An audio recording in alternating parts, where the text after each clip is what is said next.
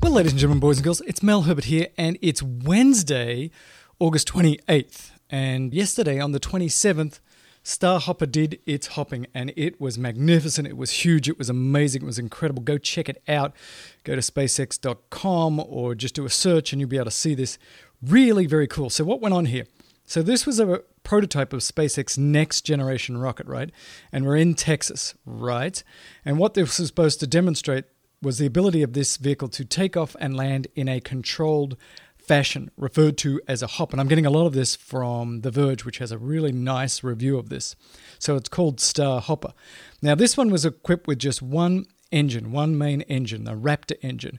And in the future, the real machine, which is actually going to sit on top of another gigantic rocket, is actually going to have six of these Raptor engines. Three of them are going to be op- optimized to like land on the Earth, and three to fly through the spacey space. So the idea is you have a big giant giant rocket that sends up Starship, and then Starship will then disconnect and it'll fly around, and then it'll be able to come back and land. And this is just one of the tests to see if they can land that puppy. And as I say, in the future, it will have many more of these Raptor engines on it.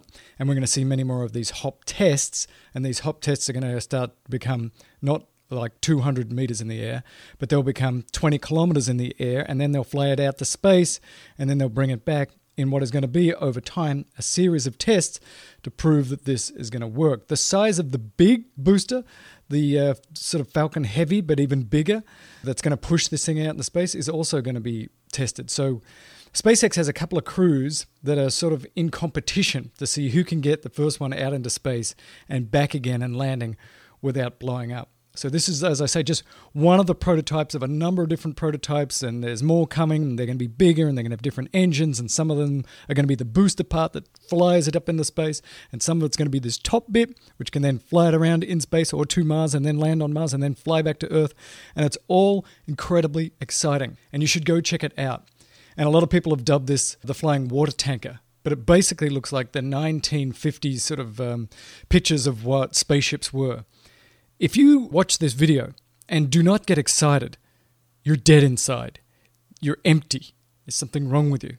This is science at its best. It's science fiction at its best. It's humanity at its best, trying to get out there into uh, the spacey space and say, We're here. We want to look around. And the technology around this is unbelievable. This was just one Raptor engine picking this thing up, hovering for about a minute, and setting itself down. Imagine what it could do with three. Imagine what I could do with five and six.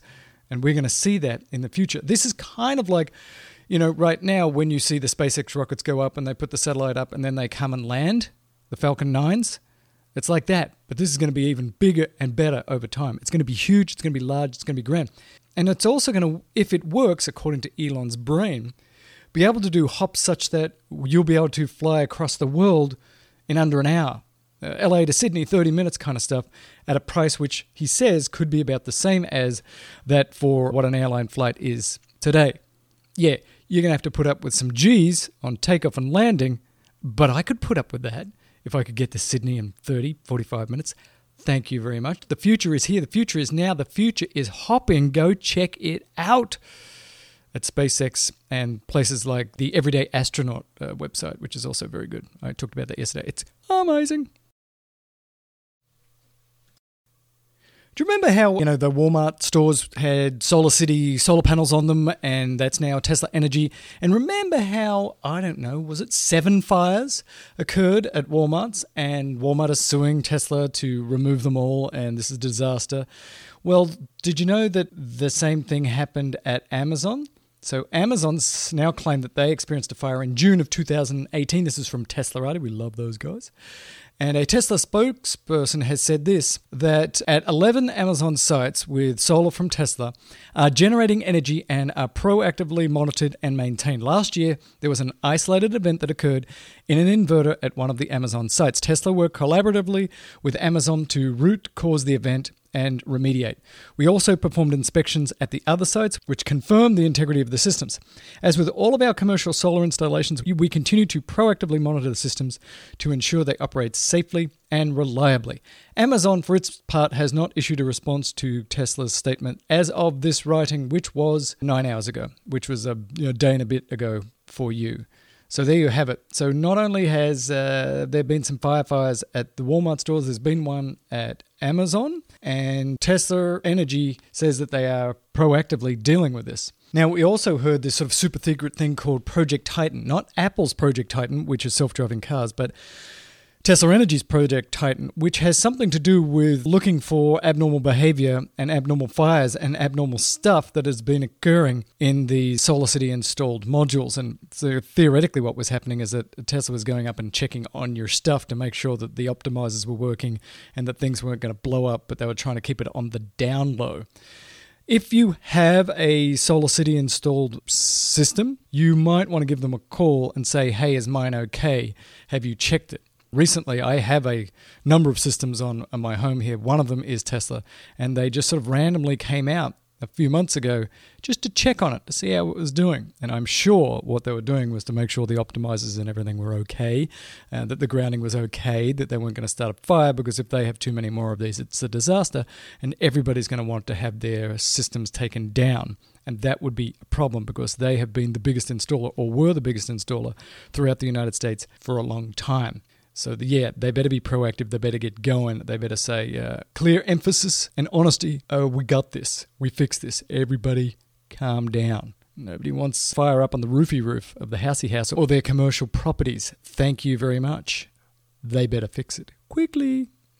Got an article here from Green Car Reports, which is saying that Toyota is going to release a full line of elect- electrified vehicles at the 2020 Olympics.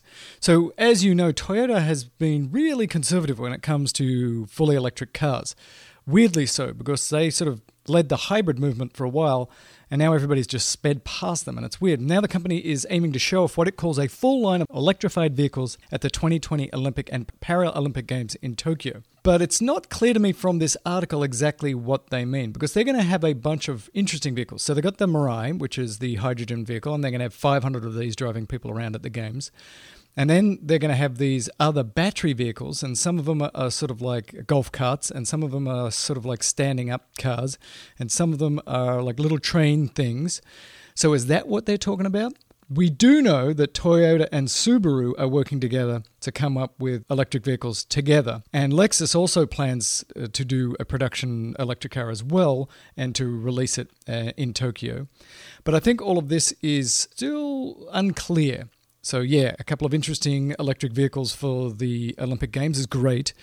But is Toyota really going to get its act together, or are they just going to say, well, we're going to have five cars coming, and they're going to tell us that in 2020, but they're not going to come till 2025? That would be a little bit lame.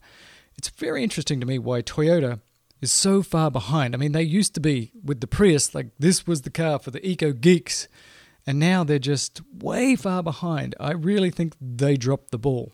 And still don't seem that serious about it.